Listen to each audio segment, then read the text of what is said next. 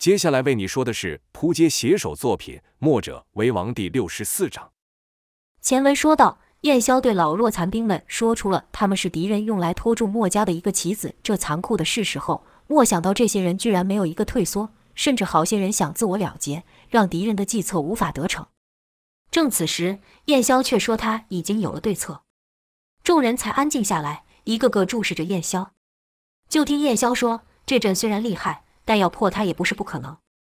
此话一出，众人眼睛都是一亮，纷纷说道：“看吧，看吧，区区小计，先生肯定有办法破解。”燕萧续道：“但我需要你们帮我做一件事。”有一人喊道：“先生有什么吩咐，尽管说来。上刀山还是下油锅，我们都不会怕。”旁也有人道：“是啊，命我们都不要了，还怕什么？先生要我们做什么？”燕萧道。其实我在来这之前已经发出消息，让门下的弟子都赶来集合。这一步没有人知道，我算算了日子，他们应该也要到了。有人问道：“他们有多少人？”燕萧答：“有三千人。”此话一出，众兵卒都乐了。眼前六人就如此厉害，如果有三千墨家子弟，别说是破一个阵了，就是攻下一个城都不是问题。一人说道：“那我们就在这等他们，到时前后夹攻，夹死这些家伙。”燕霄摇了摇头，说道：“不须如此，此阵有一个弱点。”一边说，一边在地上画图，说道：“此阵看似坚固无比，但是如果从外面牵制他们，阵型就难以变动。我们就可直接从这里杀入破阵。但我的弟子不知道此阵的弱点和进攻的时间，所以我需要你们帮我一个忙。”众人都问道：“先生尽管吩咐。”燕霄道：“我要你们领着他们进攻。”众人一听，纷纷说道：“我们领着墨家人进攻。”我们有这能耐呢。燕萧道：“我相信你们做得到，我们的性命就交在你们手上了。诸位可愿意帮我这个忙？”众人自是喊道：“我们愿意，我们当然愿意。”唯有高印默不作声，低头看着燕萧于地上所画的图。而后燕萧又说道：“要破此阵，时间的配合十分重要。那破绽一开始不会出现，只有在我们杀入后，敌人转变阵型时才会出现。所以要拜托各位。”在我们攻入此阵时，要立刻出发，带着我的弟子们从外面牵制住此阵。众人接到：“全听先生号令。”高印则是问道：“先生打算何时行动？”燕霄想了想，举起手说道：“明日就一举击破他。”众人看到燕霄如此有信心，自然也是举手呐喊道：“一举击破他！”甚至还有人喊：“墨家军必胜，墨家军万岁！”而后燕霄就请众人抓紧时间准备。众人散去后，燕萧深深地吸一口气，说道：“我们也得好好准备。如能破阵，那是最好；破不了，我们也要退回来这里。我瞧后面的山地虽然陡峭，但我们几人从那退去，应该不是问题。”王离等人都莫多说话，只是点头。他们都知道刚才那番话是燕萧临时想出来，为了让众兵卒离去所说的，哪里有什么三千子弟兵在那里等待？但燕萧可不是有勇无谋之辈，这世上想要他性命的人多了去了。但都一一倒在他的脚下。他既然识得出这阵，就表示他对这阵有了解。于是他让胡安等人都进帐。就听叶萧与众人说道：“此阵主要由八个方位构成，静止时看得清楚，但难就难在进阵后，阵法一经转变，这些方位就认不清了。一旦被阵法迷惑，数千人进去就会被切成数百人，甚至是数十人，而后一一被歼灭。如果说人如流水，这些一团一团的兵卒就好像排成列的石头。”或顺转，或逆转，或坚守阵地，将流水给分开。说着，燕萧就将一壶水倒入他刚以石头堆起的画上，就看湖水每流过一个石头就被分开，分着分着，到后来就只剩下原本的一些而已。没多久，那些剩下的水也彻底消失了。众人一看，心里都是一凛，因为那些水就代表着他们的性命，心里都想：原来这阵法如此厉害，难怪先生说几千人进去都没有用。而且这还只是静止的状态，如果这些石头还会动，那这阵法的威力岂非更加厉害？王离道：“那我们进去也会被分开吗？”燕霄道：“很有可能，但也不是全无胜算。借由匠心独具，我们可以得知阵型的转变，顺着阵型转变，找到指挥全阵的阵眼。如果我们能破坏阵眼，那这阵就算是破了。”童风说道：“可先生不是说阵眼处也是最为凶险的地方？”燕霄点了点头，说道。但如果我们破不了阵眼，只怕我们想出来也出不来。莫文道：“敌人不知道我们匠心独具的厉害，看来这是我们取胜的关键。”燕霄道：“没错，所以你们得紧跟着我与胡安。”莫文又问道：“除了这些兵卒外，还会有什么等着我们吗？”燕霄道：“一般情况下，阵法将敌人分散后，会有大将领兵杀出，给敌人迎头痛击。但这种情况我们应该遇不到。敌将既然知道我们的厉害，那肯定不会出来送死的。”王离点头说道：“寻常兵卒来几个，我们也不怕。要打倒我们，也不是这么容易的一件事。即便我们被阵法给分开了，只要坚守住，先生跟胡大哥肯定能找到阵眼的。”栾素则道：“随军中怎么会有这种人物？而且这两国明显是互相串通好的。只是我不明白，这两国一向交恶，是谁，或是什么原因让他们合演这一出戏？”燕霄也道：“这我也还没想透。”秦瑶道：“哼，那有什么？明天把他们一个个揪出来，逼他们说出是谁指使的。”燕霄道：“可惜你要失望了，因为明天你不会入阵。”秦瑶问道：“不是要破阵吗？我不入阵要怎么破它？”燕霄道：“你要护送着这些兵卒回去。”秦瑶立刻跳起说道：“又是护送？我才刚护送完一批，怎么又叫我去？先生不是说了，对方的目标是我们，不会为难他们吗？让他们自己逃跑就是了。”燕霄道：“这只是我的猜想，万一敌人还真就派人去追杀他们，该如何？这些老弱残兵能抵挡得住吗？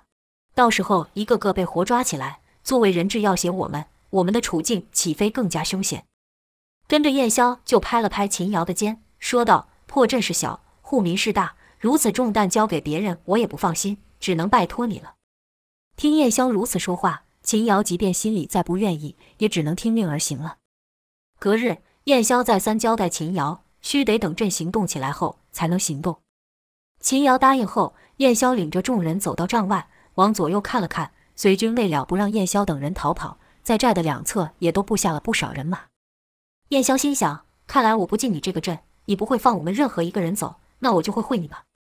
就听燕霄喝道：“各位，使出全力吧！敌人既然把我们逼到这一步，我们也就不用留手了。”说罢，一甩穿云枪，就听咔咔声响发出，一把乌金黑枪出现。胡安也将鸳鸯双刃刀分拿于左右手，王离一手拿大刀，一手拿龟甲盾，栾素与莫文紧握着手中剑，童风则是一手拿盾，一手持枪。在他们身后是秦瑶与一众兵卒，即便不会任何武功，他们也能感受到燕霄等人的压力。面前这一关绝对不好过。有人就喊道：“各位，千万要撑住，等我们带三千子弟兵前来救援。”也有人道：“我哪都不去，先生带上我吧，我只想和你们一起奋战。”此话一出，好些人都喊道：“是啊，先生，让我们跟随着你们吧。”燕香忙道：“这可不行，你们有重大的任务。”只要你们领着我的弟子前来，就是帮我了大忙了。即便燕香如此说，还是有许多人自告奋勇。直到高印喊道：“都别吵了，听先生的吩咐行动就好。若我们随先生进去，只会变成他们的负担。难道你们还想继续当先生的拖累吗？”众人才安静下来，心想：高印说的不错，我们进去是一点忙也帮不上，眨眼的功夫，小命可能就没有了。兵卒们都想快点赶到燕霄所说的集合地，领着墨家子弟杀回来。便都没有再多话。燕霄点了点头后，对秦瑶说道：“拜托你了。”秦瑶道：“各位保重。”秦瑶说这话时是强忍着悲伤，因为他知道根本没有什么三千子弟兵护送完这些人后，能不能再看到燕霄等人一眼都未可知。即便如此，他心中已打定，就算到时燕霄等人都不在了，他也要与敌人拼个死活。看到秦瑶的眼神，燕霄明白他的心意，对他微微摇头。示意他不要意气用事。秦瑶虽然点头回应，但燕霄从他的眼神看出来，秦瑶不可能会抛下他们独活的。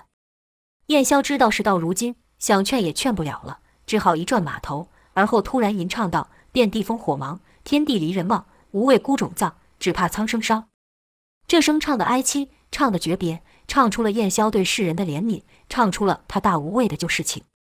燕霄唱了一次，又唱一次，唱完一次又唱一次。尽管他的歌声依旧是五音不全，但他想表达的一字一句都传到了每个人的心中。王林也忍不住跟着唱，而后是童风，到最后是全部人一起跟着唱，凄凉之声是直冲天际。而后燕霄一举手中穿云枪，喊道：“我们入阵去，随我杀！”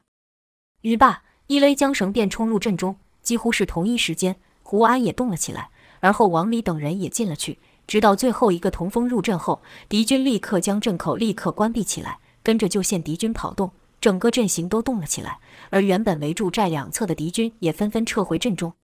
秦瑶本应该等两侧的敌军撤退后，才带着残兵逃走，可此时他满腔的愤恨是再也按捺不住，就听他大喊道：“你们都跟着我冲！”说完，自己便朝敌军冲去。秦瑶使的武器是一把大斧头，这把斧头是尾端厚，刃口尖，挥起来可如刀一样快。就看秦瑶卯足了全力向敌军杀去，他心想：多打倒一个，先生他们就少一个敌人。你们一定要等我，就算是死，我们也要死在一块。眨眼间，数百人就被秦瑶给打倒了。秦瑶如此威猛，可将后面的残兵给吓傻了，一时间居然动不了。那是被秦瑶的气势给镇住了。只有高印与三百精兵紧跟在后。就听高印大喊：“你们还等什么？还不快点行动！忘记了先生，还等我们回来解救吗？”那些残兵才回过神来，一个个跑了起来。却说燕霄等人一入阵。在他们面前就是数团刺枪，想将他们给分开。燕霄喝道：“雕虫小技！”穿云枪一扫，就听“砰”的一声巨响，一团刺枪就像被炮石给撞到般飞了出去。紧跟着旁边也传来巨响，那是胡安挥刀所致，一刀砍下就是十多人伤亡。就像燕霄说的，此刻也不容留手了。王林与莫文搭配着，一个全力猛攻，一个攻守兼顾，也将一团枪兵给打倒。童风则和栾素配合，栾素无弓箭变形成鞭，枪兵根本抵挡不住，被蜈蚣鞭扫到就得倒下。若遇敌人挥枪攻来，童风就举盾挡去，跟着还对方一枪。童风此刻还没用上乾坤劲，单单靠着浑元功就将敌人打飞了去。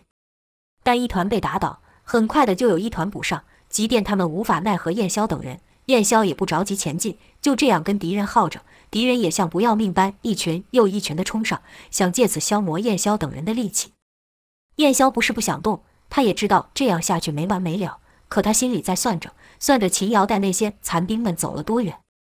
敌军在一轮败阵后，敌军又跑了起来，刺枪兵向后退去，换上了盾牌兵，且这盾牌有些不同，盾牌上抹了一层厚厚的烂泥。燕霄等人的武器再打上去，盾牌上的烂泥就可作为缓冲。士兵虽然依旧会被其强横的内劲给震退，但不会像刚才那般一碰就飞。且敌兵这一动起来，还带起漫天沙尘，遮蔽住燕霄等人的视线，使其无法看到彼此。童风和栾素还和刚才一样奋力攻击，但那些烂泥不但吸去了不少冲击力，还带着粘性，使童风收枪的速度就慢了一些。在这漫天的沙尘中，突然伸出几点寒光，是刺枪。童风赶忙举盾去挡。与此同时，栾素也受到了攻击，便收无弓箭回手，使出墨守成规，抵挡四面八方的攻击。虽然目不能视，但燕霄等人是不断出声喊道：“我在这，小心这些盾牌上有古怪，小心一枪刺来。”王离回道：“我这还守得住，莫问题。”童风也喊道：“敌人想趁我们看不清楚的时候偷袭，大家小心。”是一面提醒其他人，一面让彼此知道自己的位置。突然就听敌人也齐声大喝道。杀死他们！拿住墨家人，别让他们跑了，以此阻止燕霄等人的声音辨别未法。就听枪枪连串声响，乃燕霄等人挥舞手中兵器抵挡攻击所发。但他们没有注意到的是，随着这阵型的变化，一行人不知不觉的就被往阵的深处带去，好似被缓慢的流水推动盘。燕霄凝神以匠心独具，试图捕捉敌人的行动，只感到四面都是敌人。到处充满杀机，阵里是重重叠叠，宛如铜墙铁壁。但要让这么多人同时行动，毕竟不易，难免有些人走得快，有些人走得慢。燕霄是一面抵挡进攻，一面寻找破绽。突然间，他感觉到敌阵有一处没有衔接上，像是在这沙尘中，对方也看不清楚。虽然这破绽只是一瞬间，就听燕霄大喊道：“跟我走！”这一喊声有其浑厚的内力，虽在敌军的干扰下，童风等人也可听到。栾素就道：“风儿，听到先生喊话了没有？别管这些家伙了，我们立刻前往先生那。”童风自然也知道，但敌人的攻击是绵密不断，须得想法子先将敌人给打退了。童风深吸一口气后，将内力催至十成。正此时，四道利枪朝他刺来，童风依旧举枪挥挡，但这次他不是与敌枪硬碰硬。而是矮身避过枪头，以手中枪托着对方的枪，跟着协力出力，将对方给甩了出去。这招用上了借力打力的巧劲，就听砰砰砰的几声响，那是被甩出的枪兵撞到一旁的盾兵所发出。如此，对方的攻击就稍有停顿。栾素自然不会放过这个瞬间，喊道：“风儿，快跟我走！”两人立刻朝着燕霄喊声的地方赶去。耳听燕霄的喊声愈来愈近的时候，突然出现一波敌军挡在前面。这些人是手持利刀与盾牌。童风喊道：“素姐，这边交给我。”童风大手一挥，想以此一招将挡路的敌军给打飞。却听“枪”的一声响，敌兵居然是刀刀交错，互相支撑，想以此咬住童风这一枪。这一下莫将敌人给打退，让童风吃了一惊。与此同时，两侧刺来利枪，想趁此时将童风给拿下。就听刷刷几声响，那些朝童风刺去的枪便停下了，且枪都被捆在了一起。这自是栾素使蜈蚣剑帮童风挡住了攻击。可如此一来，栾素就没有兵器可以护身了。敌人可不是只攻击童风而已，也攻向栾素。童风忙喊道：“素姐，小心啊！”栾素回道：“顾好你自己。”就看劲风扑面，栾素赶忙一侧头，递过一枪，跟着出手将敌枪夺了下来，紧接着就是一甩。就听枪枪声响爆出，又有好几枪被栾素给挡下。敌人忍不住道：“这些人好厉害。”另有人道：“别怕，他们只有几个人而已，我们这么多人，不信就拦不住他们。”童风枪被锁，可栾素刚帮他把攻来的枪捆成一束，童风就抱起这束枪，使力转了起来。这一转，连带着将拿枪的几名士卒也给带起。就听那些士卒喊道：“别动手，是我，自己人，自己人啊，别下手啊！”童风就以此朝四周的敌军撞去，敌军暂退后，童风就将这数带人的枪朝前方大力挥去。原本那些咬住童风枪的士兵就感到一道黑影朝自己飞来，旋来不及反应，就听砰的一下，被这带人的枪给撞倒了。童风借此一招抽回了武器，使出鬼斧神工的招式，是左右劈打，将面前阻挡的敌军给打退。童风忙喊道：“素姐，快过来！”童风话刚说完，就感到一道身影飞过。那人自是栾素。栾素经过童风的时候，就听童风两侧的敌人哀哀痛叫。原来栾素他是一手持枪，一手使蜈蚣剑。栾素也喊道：“风儿，快跟上来！”童风刚要动身，就感觉身上被什么东西给套住，跟着就听敌人喊道：“快快把这小子给拉下来，把他给套住，看他还能怎样！”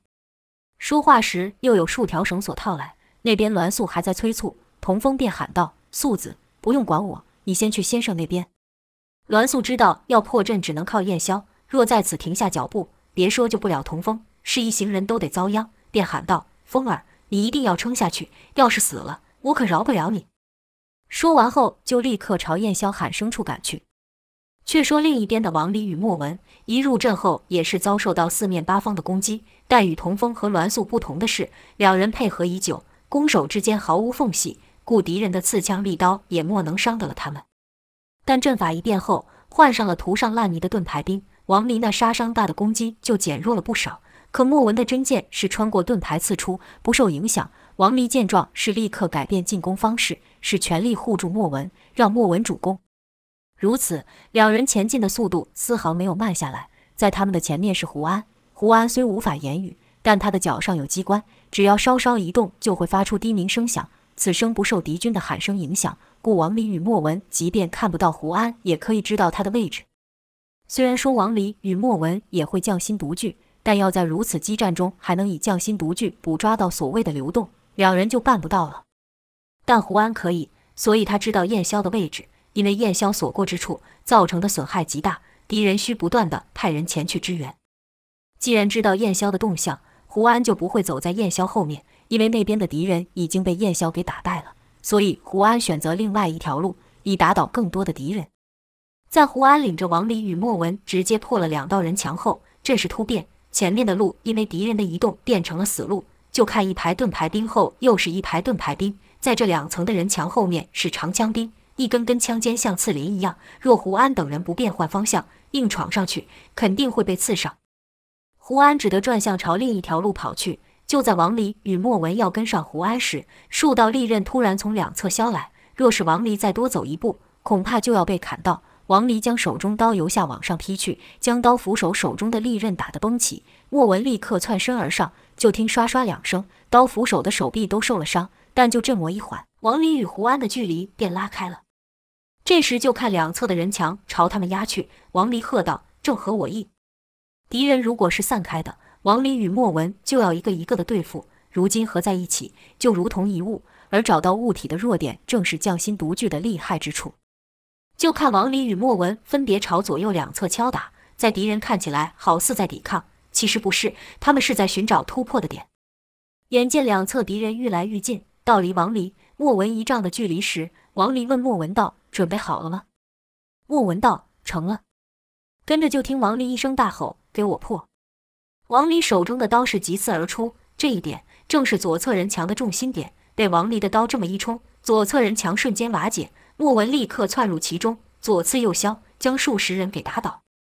王离还没有停下，打完左侧后，并不收刀，用手中的龟甲盾直接朝右侧人墙的弱点打去。右侧人墙一样被打散，而后也被莫文给收拾了。王离不敢停下，说了声“走”，追上去，就和莫文继续朝胡安那方向赶去。没一会就赶上了胡安。胡安因为面前出现大量的敌人而被拖住了。原来这是一条死路，但胡安不怕。因为他感觉到燕霄就在对面，未了到燕霄的身边，即便前面是刀山火海，胡安也不会犹豫。何况是区区的人墙。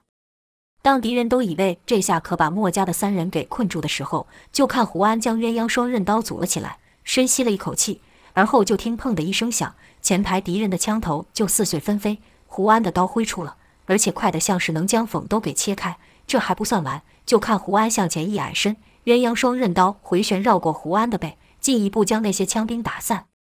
胡安匠心独具的功力，仅略逊于燕霄。王离能借由匠心独具将两侧打散，胡安自然也可以，而且是更胜一筹。他感觉到前排的敌人有好几重，且有一处似乎特别多人。由于敌人并没有靠在一起，胡安就得想办法让他们靠在一起。就看胡安朝左一冲，刀一劈，就将左侧的敌人打了进来。胡安又朝右奔去。也是一刀将右侧野的人也打了进来，如此来回三次，敌人就被打得靠在了一起。胡安等着就是这个，就见胡安将双刃刀拆开，一个突刺，敌人就感到一股巨力来袭，而是那股力量不光只是往前穿透，还从中爆开，敌人就被胡安给打散。与此同时，胡安看到了一员魁梧的大将，手拿流星锤，身边都是精兵。胡安心想，原来刚才感觉到的就是这个。就听那员大将以流星锤指着胡安，说道：“好家伙，到此为止了！我乃燕军大将。”话还没说完，就看眼前亮光一闪，那大将就倒了下去，连名字都来不及报。适才胡安大显神威的时候，王林与莫文便赶到了，但知道胡安的厉害，不敢靠近。直到胡安将敌将给打倒，立刻冲上前，三人分左、中、右冲杀，硬是将这死路给打成活路。在他们前面的是一群背对着他们的敌兵，因为敌人也没有料到胡安等人居然能杀出来。敌人见状，喊道：“将军呢？他们怎么会出现在这里？快把他们给困起来，不能让他们过去！”可还来不及回身，就被胡安、王林与莫文给打倒了。正此时，他们看到了在他们对面的敌人不断被突破，尽管他们组成了一道又一道的盾牌、刺枪、利刃、绳索，但都拿那人没用。那人无视眼前任何的阻碍，凭着他的感觉，不断的朝阵中杀入。如此厉害之人，自然是燕霄了。就看燕霄有时候顺着阵中的路走，有时候是直接朝人墙冲去。待打破人墙后，又继续朝阵中其他的路奔去，仿佛这世上没有任何东西能够让他停下。其中也有些武力高强的武将想挑战燕霄，途中就有两员将，一人手拿大刀，一人手持铁杵，都是勇猛过人。可惜的是，别说出手了。在燕霄面前，他们连开口的机会都没有。只看到燕霄的人从眼前一晃后，便都倒下了。穿云枪，穿风破云，与燕霄好似一体般。人便是枪，枪就是人，是挡者披靡。可原本跟在他身后的栾素与童风便有些跟不上了，尤其是童风，还被人给用绳索套了住。敌人用绳索套住童风后，纷纷大喊道：“快快！这些家伙的厉害得很，好不容易逮住一个，绝不能让他跑了。”另有一人喊道：“趁现在上去把他给解决了。”说完，那人就要举起刀要朝童风冲去，被旁边一人拦住，说道：“你不要命了？这些人都厉害的邪门，你就这样冲上去，说不定是你被他给解决了。”那人道：“那怎么办？”适才说话，那人回道：“再抛绳索，等他无法动弹的时候再解决他。”说完，又是数十条绳索套在童风的身上。敌人大喊道：“拉，使劲拉，把他给拉下马来！”童风自是奋力挣扎，连坐下战马也是嘶嘶鸣叫，不愿意就此倒地。奈何敌人太多，就听那马嗷叫一声，被拉倒了。童风也被掀了下来。敌人还喊道：“不够，不够，再用力，得把他压得死死的。”童风心想：“我绝不能就这样被他们给制服了。先生他们都还在奋战，我不能就这样倒下。”就看他屈起了身，跟着手中枪一横，抵住了绳索。可就在此时，一张大网朝他扑来，敌人喊道：“还逞强！这下看你怎么办！”弟兄们，出力，他给拉倒。那网就和刚才那些绳索一样，不断地想将童风给压下。童风则是奋力朝上推，敌人就看明明只差一点就能将童风给制服了，可就无法再往下压分毫，双方一时就僵住了。敌人就喊道：“这小子好大的力气，我就不信了，我们这么多人制服不了你。”有一人看不下去，说道：“还死撑什么？给我倒下！”说着就举起刀朝童风的背部砍去。由于童风此刻被绳索与网子给罩住，无法移动身体，就挨了这一下。童风一咬牙，突然怒吼一声，喝道：“先生还在等我，我不能倒在这样！”跟着是冲天而起，敌军就感到一股前所未有的巨力撑起绳索。不但如此，还将敌人都带上了半空中。原来是童风使出了乾坤劲，借着地力让自己冲上半空。就看童风于半空中甩动手中亮银枪，将身上的套索都解了开。跟着朝下面的敌人一甩，那些套索和网子便朝他们飞去。好几名敌人就被罩了住，手忙脚乱地喊道：“快帮我解开！快把这东西从我身上拿掉！”童风哪会给敌人这么机会？就见他高举银枪，从天而下的迅速落下。就听“砰”的一声巨响，好似炮弹砸落一般，将一众敌兵给打了飞去。童风知道现在不是跟敌人缠斗的时候，拉起了战马，一跃而上，继续朝栾素的方向奔去。却说栾素紧跟于燕霄之后，一手拿蜈蚣剑，有时城边甩动，从敌人的空隙中杀去，跟着猛力一拉，敌人或是手，或是腿，便被蜈蚣剑所伤。更让人惊奇的是，栾素持枪的那一手，枪法使起来端的是刚猛异常，这可是敌人没有预料到的。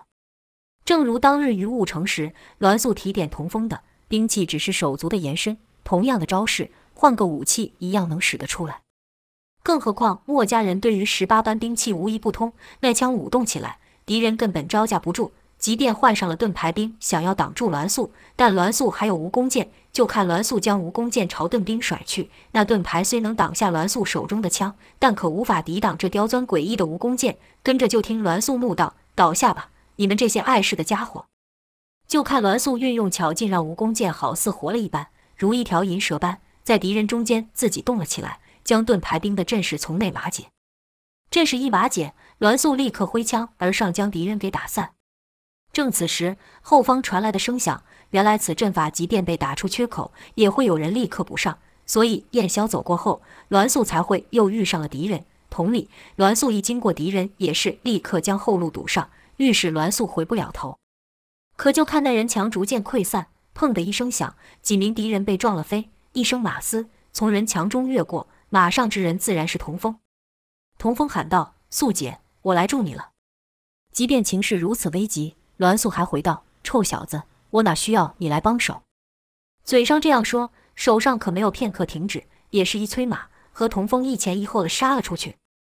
刚突破三道人墙时，前面突然出现无数利枪，利枪架在盾牌上，盾牌手又分为两层。若只是同风的话，遇到这样的阻碍，只得转向。可栾素的蜈蚣剑可从敌人的空隙中钻入，故栾素并不打算改变方向，而是将蜈蚣剑朝前方甩去，想从内部破坏敌方阵势。蜈蚣剑刚打到一批盾牌手，栾素就感觉有异，蜈蚣剑居然无法再甩动，像是被什么东西给缠住一样。栾素一连几次使力都拉不回来。就听一人大笑道：“你这臭女人，居然用这诡异的东西打倒我不少弟兄！”说着，那人举起了手，手上拿着一个甚粗的兵器。此兵器称之为钳。原来蜈弓箭是打到钳上才无法收回。那武将说道：“这下看你还怎么办？弟兄们，上！”四面八方的敌人都朝童风杀了过来。童风挥枪打了几次，可此时敌军甚密，是只能暂时将对方打退。若是童风学会匠心独具的话，那此时正是使用此招的大好时机。但没关系，童风不会，栾素会。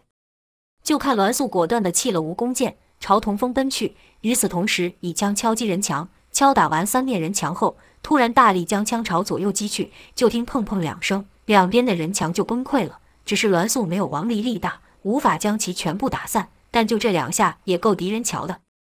栾素并没有停下来，立刻朝后方奔去，也是一招打散了人墙，而后抓起了一枪朝童风掷去，同时说道：“风儿，将这枪使力朝那挡路的家伙射去。”童风会意，待那枪飞到童风身边时，并不伸手接住，而是在那枪飞过后，将手中枪朝那枪的尾端猛力打去。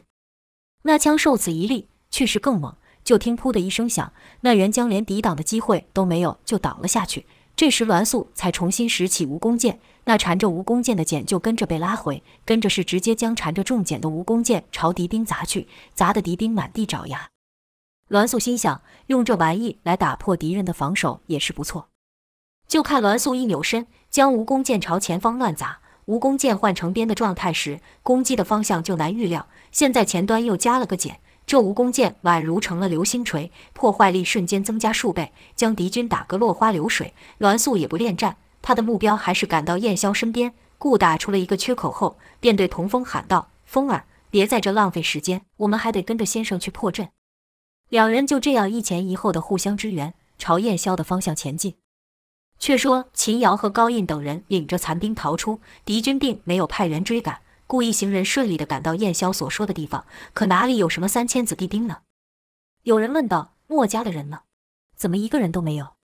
又一人道：“这可怎么办？这样谁能去救先生他们？”还有人说道：“是他们来晚了，还是我们走错了？”一时间大家都觉得奇怪，只有高印跟秦瑶没有异样。就听秦瑶手指前方，说道：“你们现在安全了，敌人不会追来，你们可以回家去了。”好心人就道。这是怎么一回事？我们不是要去救先生的吗？现在怎么叫我们走了呢？先生未了我们。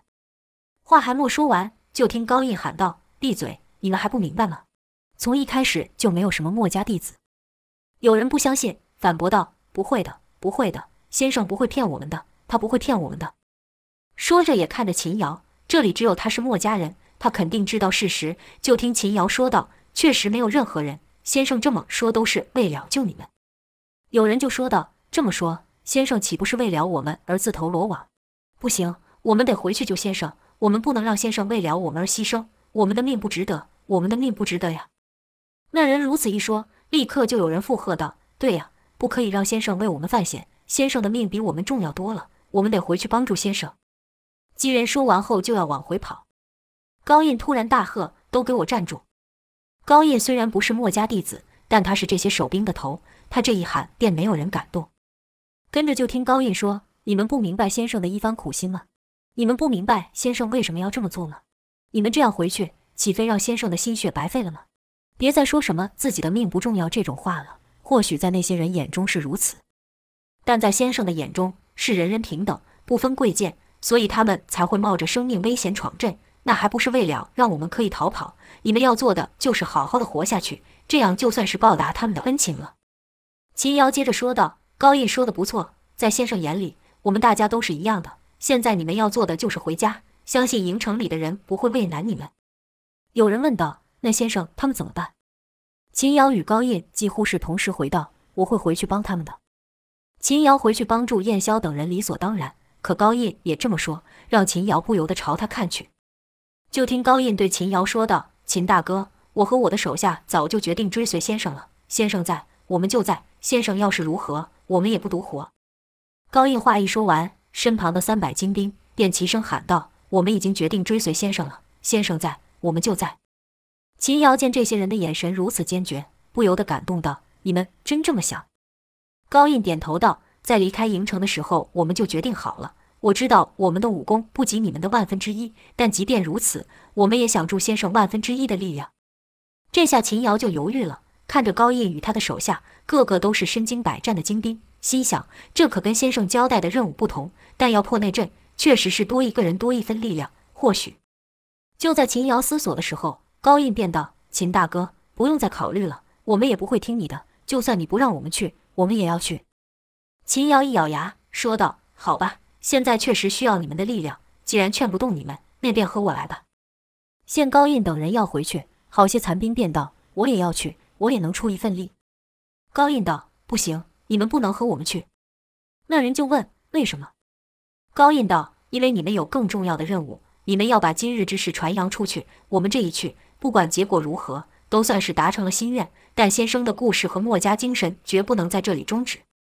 听高印这么一说，那些人就都明白了，便道：“只要有我一口气在，先生的故事就会流传下去。”听到此，秦瑶朝高印点了点头，说道：“好家伙，有你的。”高印则道：“秦大哥，不能再拖延了，走吧，请你带领我们去救先生。”秦瑶道：“好一群不怕死的家伙，使出全力跟上吧，我可是不会等人的。”说罢，秦瑶便转身跑去，高印也带着那三百精兵跟在后面。